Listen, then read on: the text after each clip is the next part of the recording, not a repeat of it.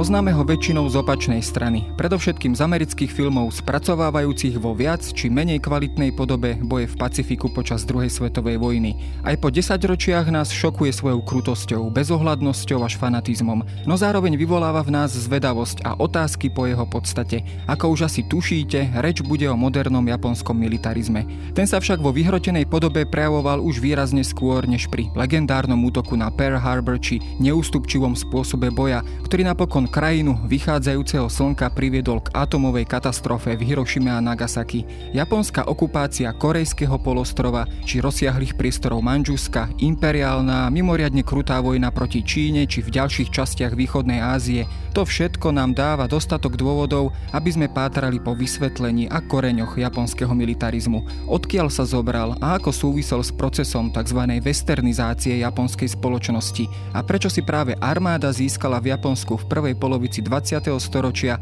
také dominantné a prakticky nekontrolovateľné postavenie. Moje meno je Jaro Valen, som zodpovedným redaktorom časopisu Historická reví a rozprávať sa budem s Františkom Pavlovičom z katedry východázijských štúdí Filozofickej fakulty Univerzity Komenského v Bratislave.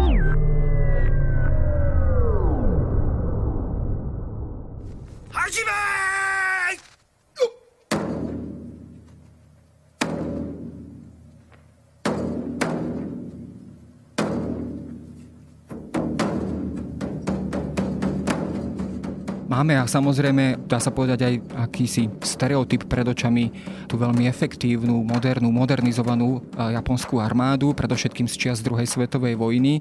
Bola to konec koncov jedna z najmodernejších armád. Bola výsledkom určite nejakých siahodlhejších procesov v japonskej spoločnosti a reforiem, ktorými si Japonsko prešlo. Kedy sa vôbec tento proces modernizácie Japonska naštartoval? Bol to začiatok 20. storočia alebo už, už výrazne skôr? Nie, bolo to výrazne výrazne skôr a súvisí to s reformami obdobia Meiji, kedy sa v podstate celá spoločnosť a celé nastavenie vládnych elít menilo, pretože skončilo v podstate obdobie toho tzv. feudalizmu japonského a oni sa v podstate po vzore západných veľmocí začali veľmi prudko, veľmi rýchlo a veľmi efektívne modernizovať a v podstate v rámci tohto časopriestoru tak sa v podstate zavádzala aj nový typ armády. Vznikala tam v podstate branná povinnosť, tá už bola v 70. rokoch, 1873 myslím to začalo stalo. Tá branná povinnosť bola veľmi na naše pomery taká krutejšia, bolo to 4 roky plus 3 roky záloha, to sa týkalo všetkých mužov, ktorí boli na 21. Potom ste tam mali v podstate veľmi zvláštnu v roku 1882 vznikol taký v podstate cisársky mm, nie že edikt, ako skôr určité doporučenie, že armáda sa a cisár sa nespochybňuje vo svojej podstate a očakáva sa taká ako keby prejavovanie takej e, nekritickej úcty a vo svojej podstate armáda bola tá, ktorá bola naj najbližšie aj vtedajšiemu e, cisárovi Meiji, ale keď sa na to pozrieme, prečo tomu tak bolo, tak e, vo svojej podstate to môžeme nájsť práve e, v tých obdobiach, ktoré predchádzali, to znamená predchádzali obdobiu, obdobiu Meiji, čiže koniec v podstate tej vlády šogunátu a v podstate tam sa tie klany, ktoré vlastne už videli ten pád toho šogunátu, pretože v roku 1853 vlastne prišli Američania, ktorí vlastne prinútili tých šogunát, aby, aby sa otvoril. Američania potrebovali kvôli lodiam prístup v tom, tomto regióne a Japonsko bola izolovaná krajina.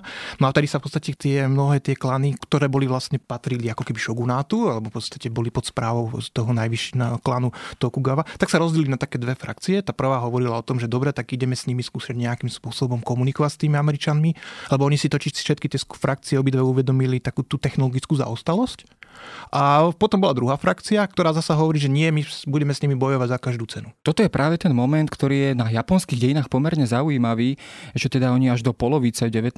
storočia boli veľmi izolovanou krajinou. V podstate to obdobie šogunátu trvalo, myslím, že 2,5 storočia zhruba, od 16. do polovice 19. kedy sa naozaj stretávame s takými zaujímavosťami, že bolo vôbec zakázané cudzincom prichádzať na japonskú pevninu pod hrozbou trestu smrti podobné ďalšie reštrikcie. Ako sa vôbec stalo, že potom e, takáto spoločnosť a takáto krajina e, sa v priebehu povedzme niekoľkých desaťročí, dá sa povedať, preklopila a zvolila si úplne iný model, to znamená rýchlej, veľmi efektívnej aj industrializácie, ale predovšetkým modernizácie. No ono to práve súvisí s tými, s tými frakciami, ktoré som spomínal, než na to nadviažem, tak tie, ktoré boli najradikálnejšie, tie sa tak vyhraňovali a nakoniec v podstate ten súboj ako keby vyhrali. To je ešte také dodatok tej radikalizácii. Tak takej, respektíve takej tej latentnej, ktorá sa v budúcnosti tak prejavila. Ja si myslím, že dôvodov je viacero, čo sa týka tá izolácia, keď sa otvárali a boli nútení sa otvárať, tak oni si v podstate uvedomili technologickú zaostalosť. V zmysle vybavenosti armády. Týkalo sa to napríklad aj práve toho, že, že Američania tam pod hrozbou v podstate tých diel z lodí eh, prišli. No a potom, keď sa tie klany radikalizovali a niektoré v podstate hlásali ako keby takú opozíciu vo vzťahu k Sogunátu, tak vytvorili v podstate taký zárodok toho takej, uh, vzliadli k cisárovi a hlásali také heslá ako Sonno Joy, to znamená, že uctievaj cisára, výžeň barbarov. No a tieto frakcie, oni boli práve tie radikálne a vlastne v tých rokoch začali v podstate aj napádať na tých cudzincov, ktorí už v tom čase prichádzali do Japonska. Taký ten známy známy bol v podstate roku 1962, keď bol taký Namamugi Jiken, keď jedného Brita stiali, ale Briti sa potom prišli do toho klanu, to bol klan Satsuma a oni potom jednoducho prišli e, do Kagoshimi a tam ich vybombardovali. A samozrejme, že zvyšok Japonska sa tváril, že to není naše a dokonca sa to v Japonči povie, že Satsue sensov, čiže vojna medzi rodom Satsue a Angličanmi, ale vtedy sa stala veľmi zaujímavá vec. Aj keď ich Američania vybombardovali, tak oni si hneď v zápäti na to si tých Angličanov najali, aby ich modernizovali.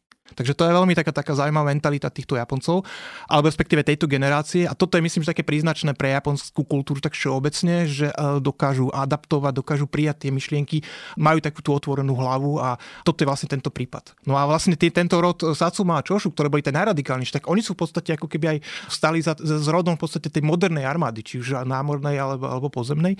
Takže tu vlastne vidíme, keď to keď tak tu pospájame, tak nám to vlastne tak vychádza. Toto časové obdobie sa takisto zhoduje s obdobím Euró európskeho imperializmu. Vtedy bol naozaj európsky imperializmus na veľkom vzostupe a nie len teda povedzme v Afrike, ale aj v Ázii, aj v východnej Ázii.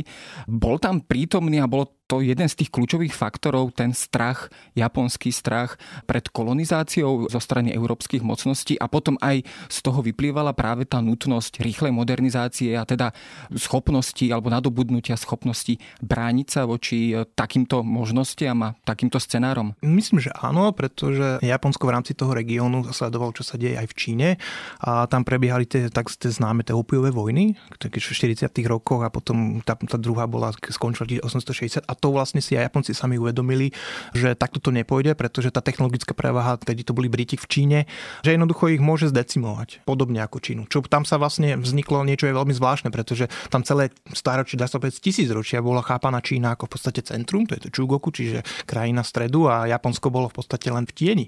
A pre nich to bola také ako naozaj veľmi šokujúce, že, že práve Čína bola takto poškodená vlastne s tým destabilizujúcim prvkom, ktorým boli v podstate tie koloniálne veľmoci. A oni si v podstate toto spočítali, že v podstate, aby sme takto nedopadli, tak pravdepodobne aj toto bude taký ten zámer.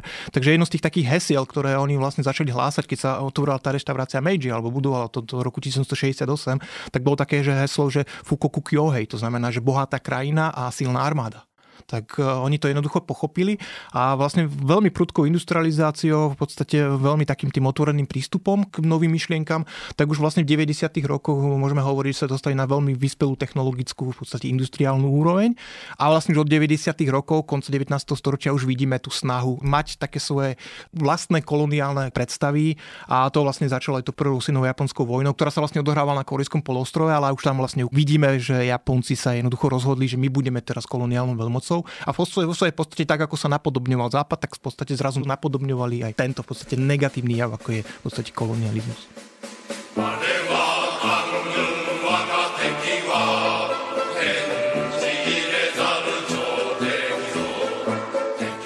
No, jedno z tých kľúčových reforiem, alebo tou najhlavnejšou reformou bolo vlastne prijatie ústavy Meiji, tak sa tomu hovorí a tak sa hovorí aj celému tomuto obdobiu. Aká to bola vlastne ústava, alebo aká politická konštitúcia vlastne vznikla na konci 19. storočia v Japonsku a keď sme hovorili zvlášť teda o postavení armády a silnej militarizácii spoločnosti, tak aké postavenie mala armáda vlastne v tomto konštitučnom systéme? Tak ten konštitučný systém bola po vzoru Nemcov, respektíve vtedajší premiér Hirobu Mito bol veľmi inšpirovaný tým pruským systémom armáda, ako sme povedali na začiatku, že treba si uvedomiť, že tie elity boli vo svojej podstate vychádzali z toho, z toho zázemia, nepoviem, že militantného, ale tá demokratizácia, tá modernizácia to naozaj robili v podstate vojaci, nazvime to tak.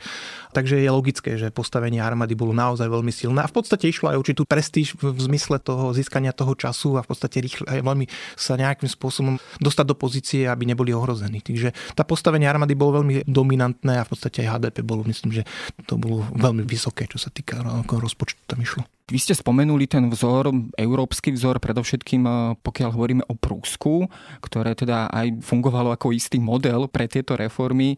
Prúsko naozaj on bolo aj v tom 18. storočí, aj 19. storočí taký vzorec, kedy vlastne táto krajina z polnohospodársky orientovanej prešla na krajinu vysoko industrializovanú, veľmi militantne založenú.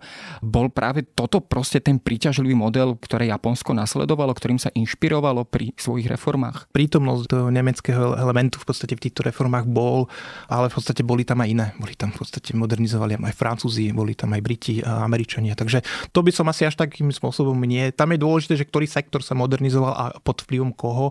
Takže áno, tunak je vlastne, existuje taký, taký, v podstate taký výraz, že Ojatoj Gaikokujin, a to, to boli v podstate zahraniční. Japonci si jednoducho zaplatili a jednoducho oni prišli a najali si ich a oni im to tam modernizovali. Takže napríklad takto bol nemecký Jakob Mekel, ktorý v podstate modernizoval armádu, bol taký veľký poradca a dokonca aj pôsobil aj na vojenskej akadémii. Ale ešte to bolo ešte v polovici 80.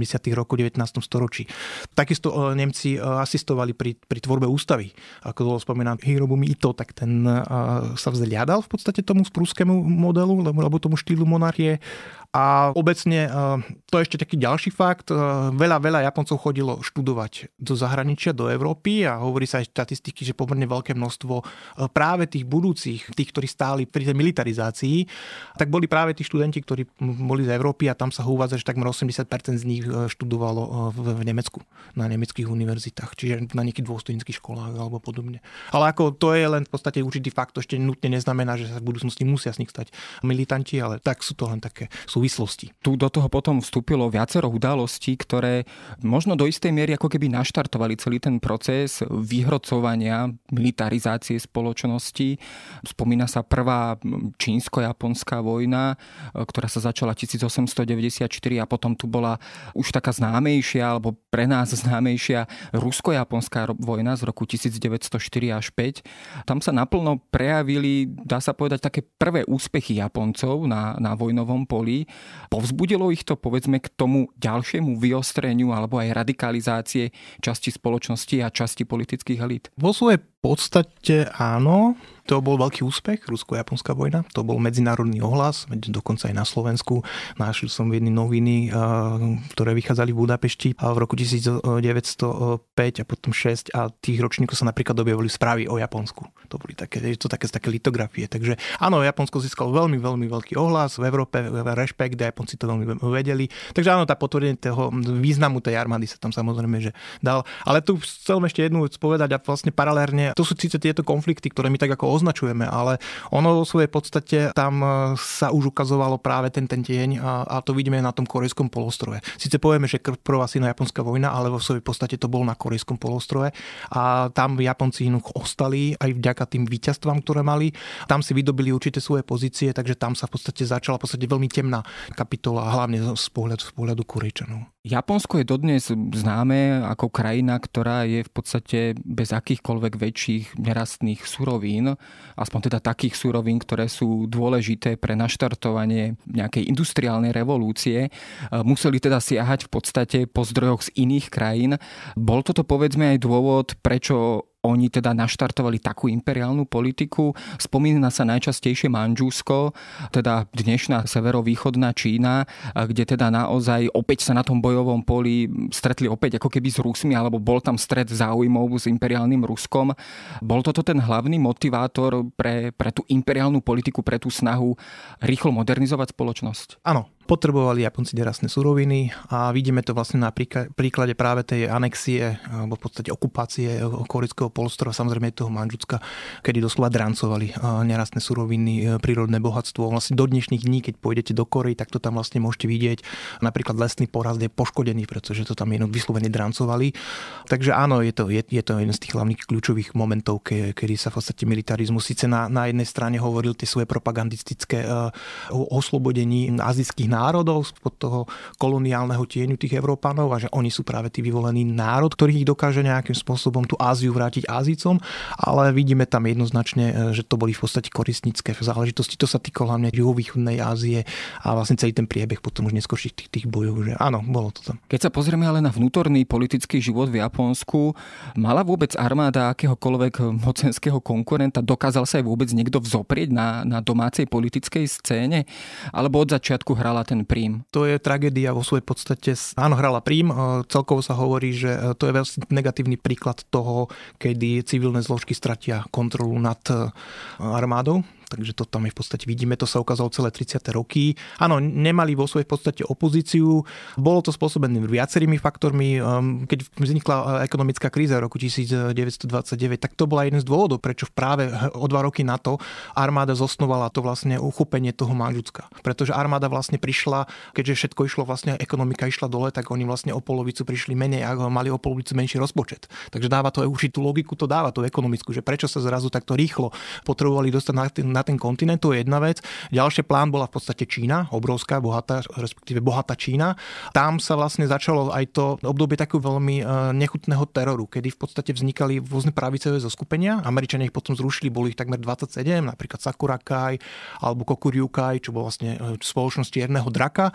A vlastne to boli také polovojenské organizácie, väčšinou tam boli aj členovia armády, viac menej boli to tajné spoločnosti, ale oni začali vlastne systematicky páchať atentáty na, na premiérov, alebo v podstate na na, celé politické spektrum, ktoré sa ešte vlastne z obdobia Tajšo si zachovalo či takú tú demokratizáciu, tú pluralitu názorov.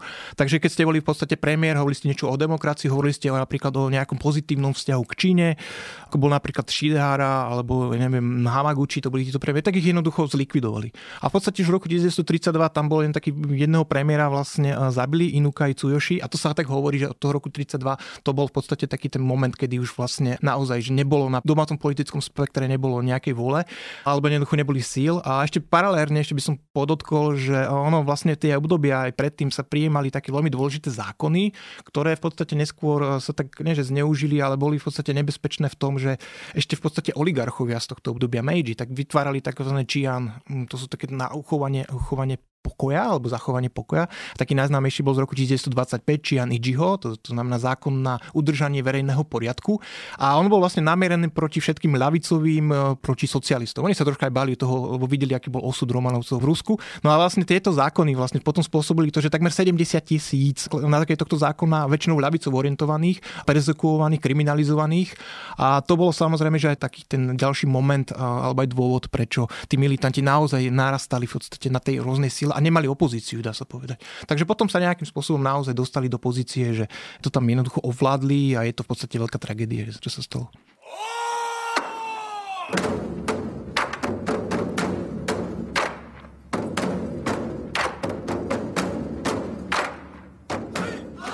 Čoraz viac bola potom predovšetkým v tých 30. rokoch prítomná v japonskej spoločnosti taká, povedzme, alebo nazvime to, štátna ideológia, nazývaná myslím Kokutai, ktorá teda nejakým spôsobom jednak mytologizovala samotného cisára, vytvárala nejaký e, pevný a vopred daný vzorec spoločnosti, ako má táto spoločnosť vyzerať.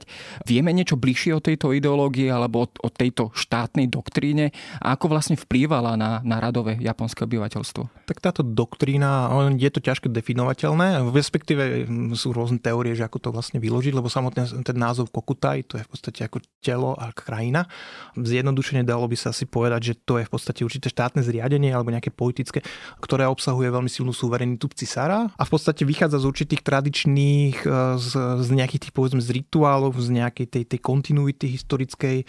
Takže na čelo máte toho cisára a v podstate vytvára sa to, je to také povedzme japonský svet, na to mám ťažko nejakým spôsobom zodpovedať, e, že či práve táto ideológia... Ono je taký určitý modus operandi e, vlády v Japonsku, to vlastne vidíme celý priebeh celých všetkých dejín a to je to, že čím ste bližšie k cisárovi, tak e, vlastne stávate sa ako keby tým nositeľom tej vlády, lebo vy vlastne od cicárskej autority získavate takú určitú legitimitu. Takže aj toto chápali samozrejme, že aj títo militanti a ako sme hovorili na začiatku, že celá tá reforma, to boli v podstate aj také tie radikálne klány a keď si spomenieme, že čo oni hlásali ešte, keď tam tam vlastne prvýkrát prišli Američania v tej polovičke 19. storočia. To sonno joy, to bolo vlastne sonno znamená úcta k cisárovi.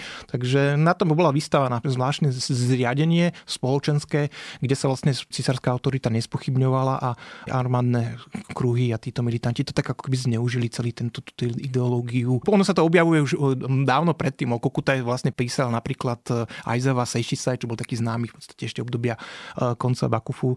On o tom vlastne tiež písal vo svojich tézach a tiež v podstate to je vlastne taká určitá taká lokálne ponímanie, ako by malo zriadenie spoločnosť fungovať na čele so suverenitou cisára. Hovorili sme takisto aj o reformách, ktoré sa týkali e, predovšetkým aj vzdelávacieho systému.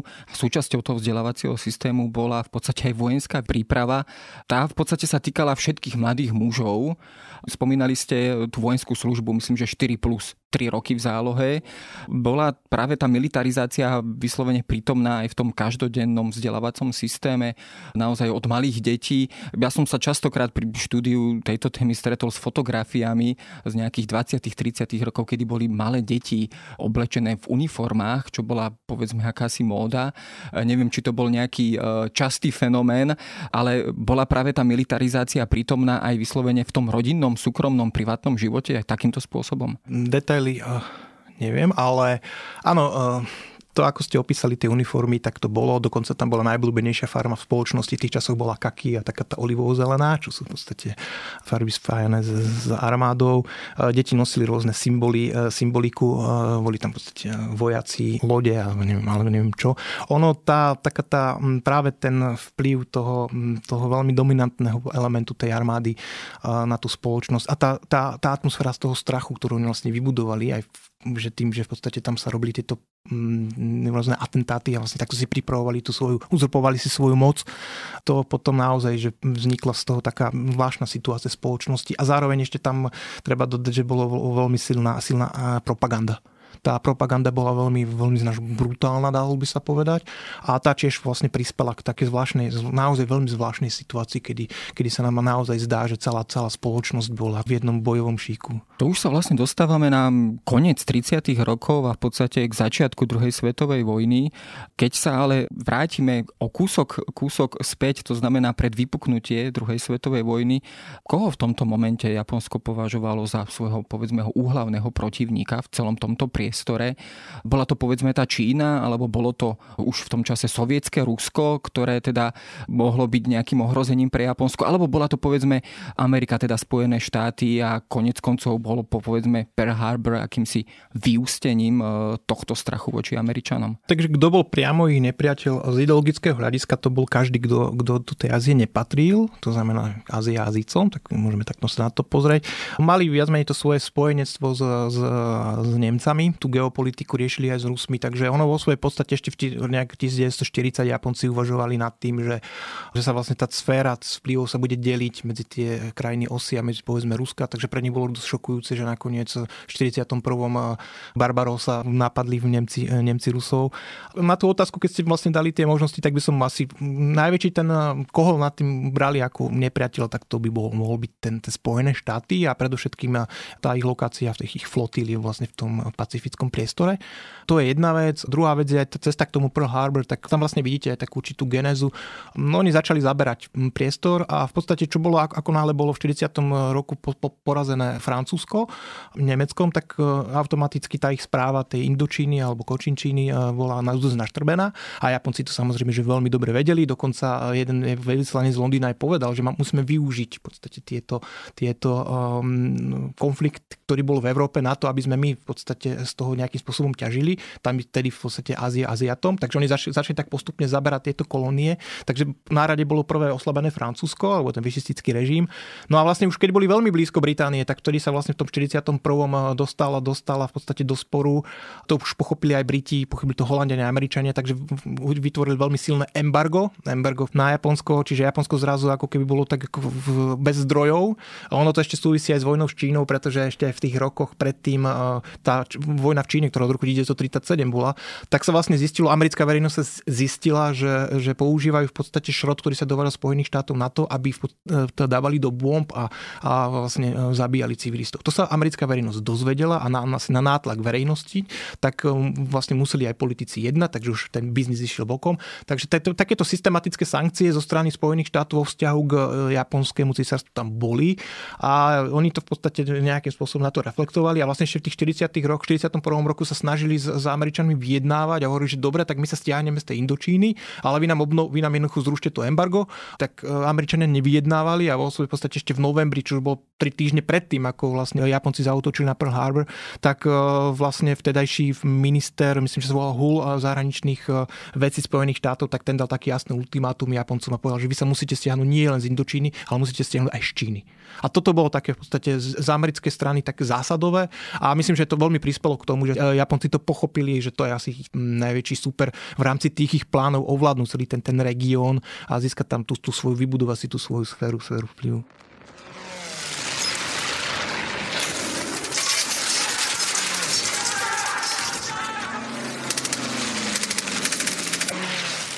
Mohli by sme to chápať, povedzme, ten útok na Pearl Harbor v tom zmysle, že to bol v podstate preventívny útok, teda plán, ako teda ešte rýchlejšie vyradiť eh, Spojené štáty americké z Tichomoria, skôr než by došlo v podstate k nevyhnutnému konfliktu. Vnímala to tá japonská strana práve takto? Ono, ten Pearl Harbor vo svojej podstate to bol útok na americké lietadlové lode a vlastne skončilo to veľkým fiaskom, pretože tam totiž to v Pearl Harbor v tom čase neboli žiadne lietadlové lode a Američania mali tri lietadlové lode na Midway v tom čase, jedna bola v San Diego a myslím, že ešte ďalšie dve boli, alebo tri boli v Atlantiku. Čiže to skončilo obrovským fiaskom, takže v podstate primárnym cieľom na Pearl Harbor bolo samozrejme zautočiť a americké územie, samozrejme, ale primárne oni mali za úlohu zničiť lietadlové lode, pretože lietadlové lode sa ukázali ako kľúčová v podstate technologická, v podstate ten, tá zbraň, ktorá vlastne vlastne vyhráva celú tú vojnu v tom, v tom priestore, kde je to zaliaté v podstate oceánom. Takže toto bolo v podstate jeden z tých hlavných dôvodov. A to sa potom aj ukázalo, keď tie jednotlivé letky, oni vlastne moc neničili tú infraštruktúru a oni si to potom akože veľmi rýchlo dali dokopy. Samozrejme, že Američan to odstavilo na, na nemyslím, že na niekoho pol roka a vtedy vlastne Japonci 41 a 42 veľmi rýchlo postupovali a veľmi rýchlo ovládli hlavne už všetky tie krajiny.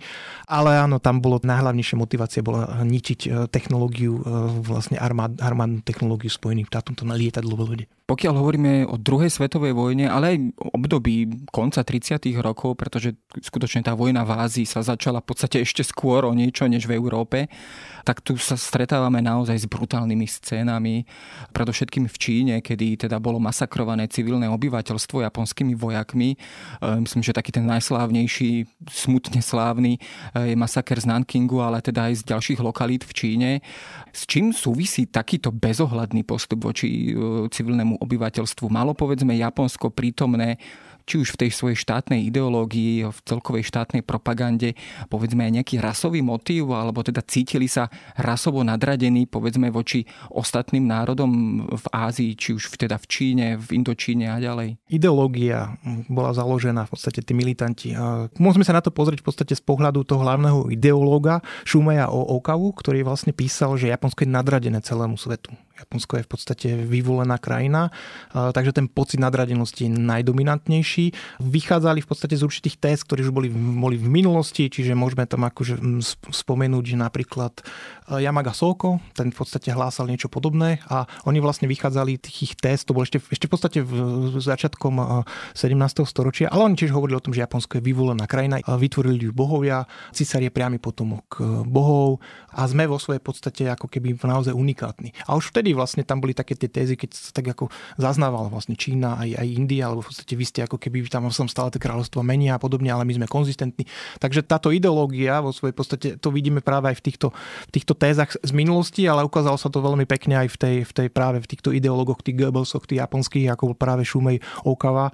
A oni vlastne mali pocit tej nadradenosti a vo vzťahu k Číňanom vlastne chápali Čínu, propaganda ju chápala ako niečo, čo je menej cenné, čo je zaseknuté v minulosti minulosti, je to spiatočnícke, zaostalé a my sme tu tí, ktorí nejakým spôsobom ich dáme, dáme to do poriadku. Potom v podstate vyčítala propagandu, keď sa pozrieme na propagandu, lebo to si treba naozaj uvedomiť, že tá propaganda bola veľmi silná. Hovorili napríklad o tom, že, že Čína je vlastne len taký, čiže bábka Sovietskeho zväzu, naražali v podstate na veľký vplyv komunistov, to bol také ďalšie taký trň v oku. A to bolo v podstate jeden z takých tých, možno z tých ideologických základov, kedy sa začali naozaj brutálnym spôsobom správať k civilistom. Na to sú rôzne teórie, napríklad aj ten Nanking, ktorý ste spomínali, ja som v Nankingu bol, je tam taká veľká expozícia práve tých atrocít, ktoré sa oni, oni dopúšťali a tam máte aj také, že oni ich nazývajú, že démoni a v také vyslovene ako nie ľudské bytosti, ale, ale niečo naozaj veľmi negatívne. Tam sa vlastne hovorí to, že keď tá prvá kampaň, keď začala, tak oni čakali, že troch, do troch mesiacov armáda vlastne ovládne tú Čínu. Im to nepodarilo, pretože do troch mesiacov v podstate im trvalo len obsadenie Šangaja.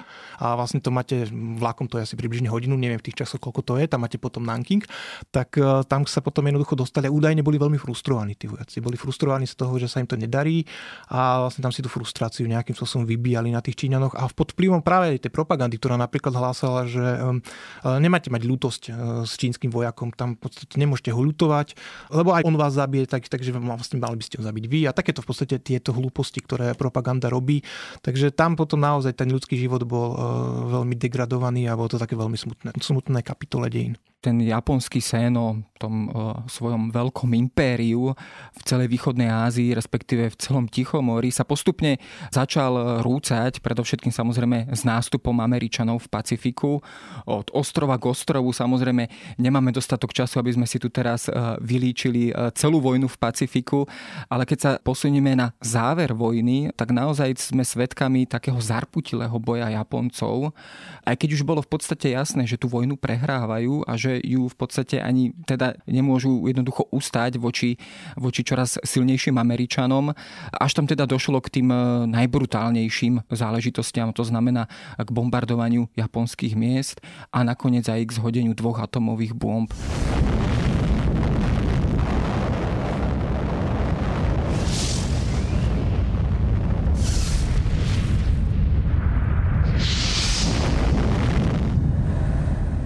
Tam sa teda často spomína, či práve zhodenie atomových bomb donútilo e, Japonsko ku kapitulácii, alebo za tým máme hľadať aj iné, iné dôvody, respektíve či ten názor vôbec v Japonsku bol na konci vojny jednotný o tom, teda, že či sa vzdať alebo nevzdať. E, nebol jednotný, to sa v podstate vie tá najvyššia vojenská rada, ktorá potom zasadala ešte e, dvakrát po zhodení Pumy v Nagasaki, tak ani neboli jednotní tiež. Takže boli tam v podstate frakcie, ktoré naozaj stále hlásali, hlásali, že budeme pokračovať. Bol to napríklad generál Anami, ktorý v podstate tvrdil, že oni nemajú Američania až toľko tých bomb, pretože aj Japonci vedeli, že to, to je veľmi nákladná tá technológia. Oni vlastne vyrábali atomovú bomb 3 roky a v podstate nejaké 2, myslím, že bilióny to stálo na naš, teraz, v tých časoch. Takže Japonci rátali s tým, že áno, že, že, že máte atomové bomby, ale nemáte ich až tak, až tak veľa. To je jedna vec. Samotní Japonci sa stávajú k tomu, že to bola vlastne zbytočná vec pretože je fakt, a v podstate to potvrdil aj e, vlastne generál e, Lemay, ktorý bol v podstate poverený práve tými e, leteckými operáciami, ktorý vlastne bombardoval. Už v podstate v tej poslednej fáze tej vojny, už toto marca 45, a, tak sám Lemay priznal, respektíve povedal, áno, my sme vedeli, že Japonci už vyjednávajú o, vlastne o kapitulácii. Aj napriek to tam v podstate, napriek tomu to tam hodilo, hodili, pretože Truman nad tým ako nejakým spôsobom trval, aby sa to použilo. Ono tých súvislostí samozrejme, že veľa, prečo k tomu to bolo. Japonci nechceli formálne kapitulovať, pretože potom v podstate, čo bola postupíme, čo bola v podstate taká, taká ako keby deklarácia, tak oni Japonsku doporučili bezpodmienečnú kapituláciu. A to bolo niečo, čo pre nich bolo veľmi, veľmi ťažké, ťažké akceptovať, pretože nevedeli, čo sa stane s cisárom. Takže potrebovali v úvodzovkách určitý čas na to, aby to vyriešili. Japonci sa rozhodli, že niektorá časť, že budeme vyjednávať s Rusmi, so Stalinom, Putinom. Tento trošku ako keby pozdržal v úvodzovkách a zároveň, zároveň Američania to tak interpretovali, že aha, tak vy sa nechcete vzdať. Respektíve je to veľmi komplikované, lebo to je kontroverzná záležitosť. Ale vo svojej podstate e, dá sa súhlasiť aj troška s, s, s japonskou stranou, ktorá vlastne tvrdí, že my už sme boli dávno na kolenách, e, ľudí čakali vo svojej podstate hladomor, tam sa vlastne pod vplyvom tých kampaní, čo mal práve, čo sme spomínali, toho Lmeja, tak tam sa 67 miest vybombardovalo dosť brutálnym spôsobom, že v podstate Tokio bolo 50% zničené, Osaka tam bol čiže nejaký 38% zničené. Takže oni vedeli, že my sme už boli jednoducho na kolenách. Ten fanatizmus tam samozrejme, že bol, ale ukazuje sa, že ako náhle cisár presadil tú kapituláciu, lebo na tej, na tej vojenskej rade, keď to bolo nerozhodné, tak on povedal, že dobre, tak kapitulujeme a oni sa podriadili sa v podstate tomuto, tak e, vidíme, že tam mohlo to byť v podstate inak. A myslím, že to bol aj Truman e, alebo jeho poradca, teraz neviem, či to bol Stimson alebo Burns, ktorí sa vlastne vyjadrili, že možno keby sme to ultimátum Japoncom, to ešte bolo predtým, e, dali viac tak konkrét, konkretizovali a napríklad by sme boli, hovorili aj o tom, o tom postavení cisára, o čím v podstate tým išlo, tak by sme možno, že by k tomu nedošlo. Ale to, je, to sú také rôzne špekulácie. Tam sa zdá, že jednoducho, že tam bol ten zámer, zámer tú, bombu hodiť. Jeden z dôvodov bola aj taká tak psychologická vojna. Na americkej strane sa častokrát hovorí o tom, že oni počítali s tou v podstate operáciou Downfall, ktorá vlastne čakala, že ešte, ešte rok sa bude v podstate Japonsko nejakým spôsobom brániť a vlastne námorná pechota sa vlastne začne tak postupne zaberať tie tak viacfázovo e, japonské ostrovy. Čakali tam vlastne taký ten e, vlastne fanatický odpor. Oni to vlastne videli, videli to v podstate na, v podstate na všetkých týchto kampaniách na týchto ostrovoch. Čiže napríklad začalo to Taravou a potom e, videli to v podstate v Okinawe, na Okinawe a podobne. A bol, bol toto reálny scenár? Povedzme teda, keby naozaj došlo k invázii na japonské ostrovy, teda čoho sa Američania naozaj výrazne teda báli. A častokrát teda to práve je tento narratív, teda, že týmto sa aj vysvetľuje zhodenie týchto atomových bomb.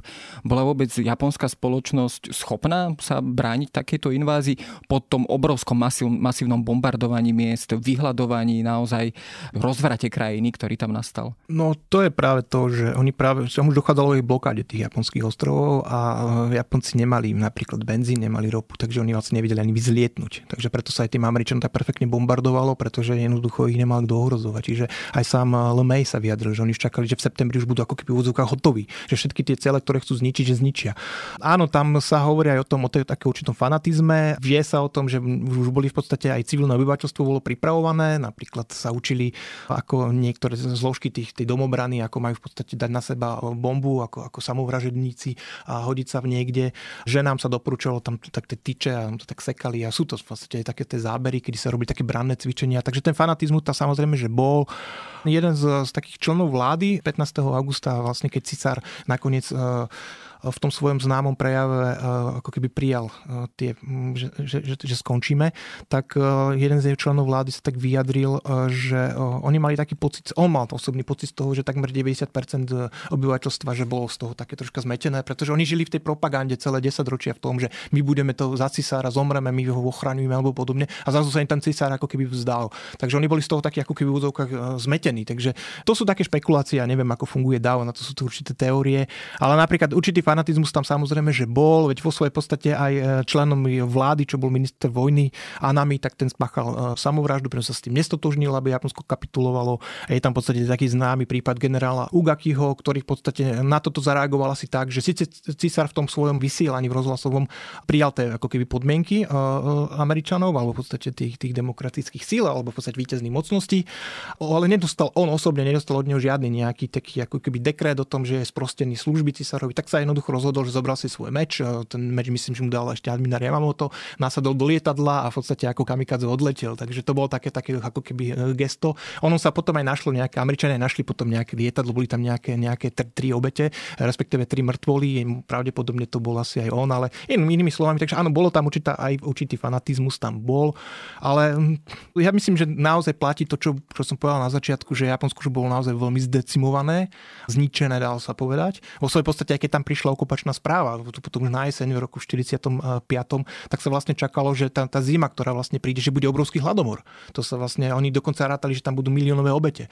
Takže Japonsko naozaj bolo zdecimované a či to malo zmysel hodiť tie atomové bomby, to je už v podstate na, na diskusiu, na to sú rôzne teórie.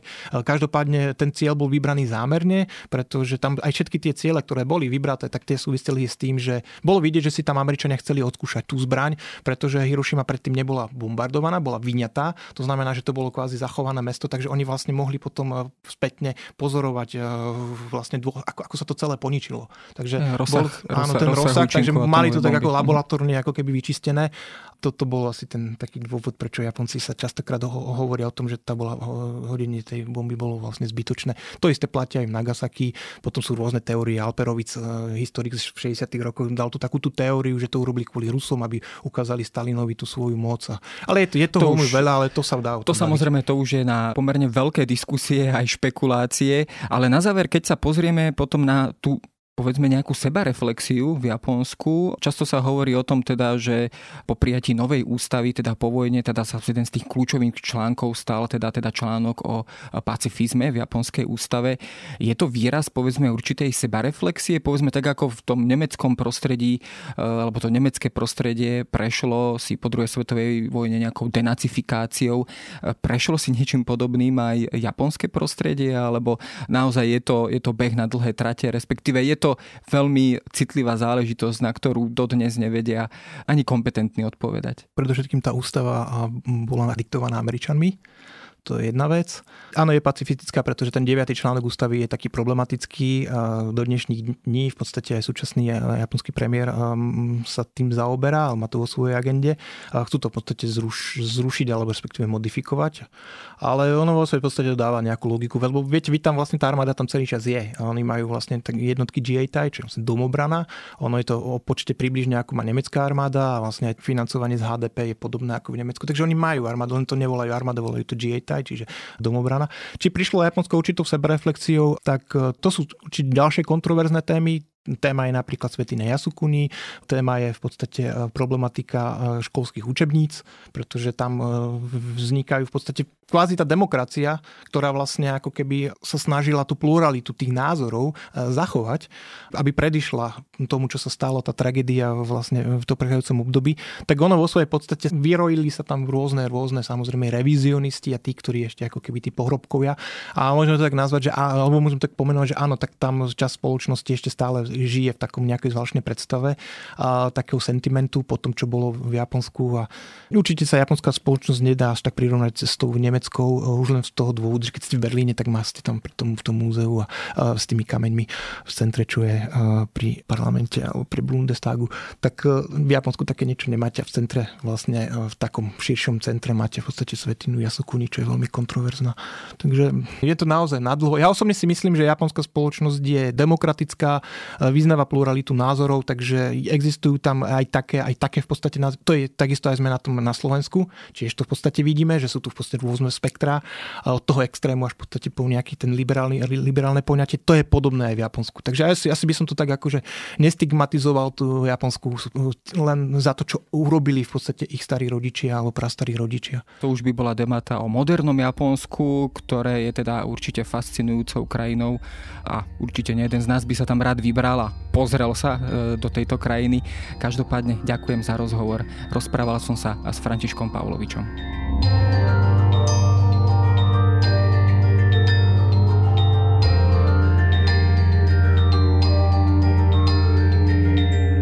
Je na dnes všetko. Počúvali ste Dejiny, týždenný podcast denníka SME a historickej reví. Podcast Dejiny vychádza každý týždeň v nedelu. Prihláste sa na jeho odoberanie vo svojej podcastovej mobilnej aplikácii na platformách Google Podcasty, Apple Podcasty alebo v službe Spotify. Všetky diely nájdete aj na adrese sme.sk lomka dejiny alebo historickareví.com. Ak sa vám podcast páči, môžete ho ohodnotiť. Ak nám chcete poslať pripomienku, môžete sa pri pridať do podcastového klubu denníka Sme na Facebooku alebo mi poslať mail na adresu jaroslav.valent.sahy.sk Ja som Jaroslav Valent a na výrobe tohto podcastu sa podielala aj Jana Maťková.